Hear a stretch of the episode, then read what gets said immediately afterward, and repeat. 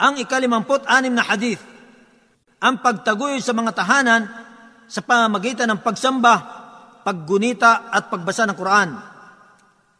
عن ابي هريره رضي الله عنه ان رسول الله صلى الله عليه وسلم قال لا تجعلوا بيوتكم مقابر ان الشيطان ينفر من البيت الذي تقرا فيه سوره البقره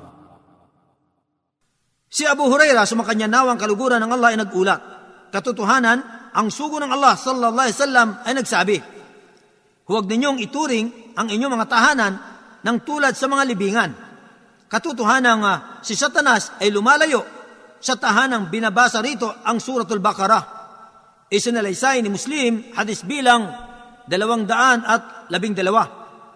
Ang tagaulat ng hadis na ito ay nabanggit na sa hadis na ikalabing tatlo. Ang mga kapakinabangan sa hadis na ito, una, itinuturo ng hadis na ito ang pagkalihitimo ng pagtaguyo ng pagsamba, paggunit at pagbasa ng Suratul Baqarah sa mga tahanan. At gayon din na si Satanas ay lumalayo sa mga tahanan na binabasa rito ang Surah Al-Baqarah. Pangalawa, hindi maaaring hayaan ng isang Muslim ang kanyang tahanan na malayo sa pagsamba sa Allah, sa paggunita sa Kanya, at pasasalamat upang hindi maituring na tulad ng mga libingan na para mga patay ang mga nandudoon.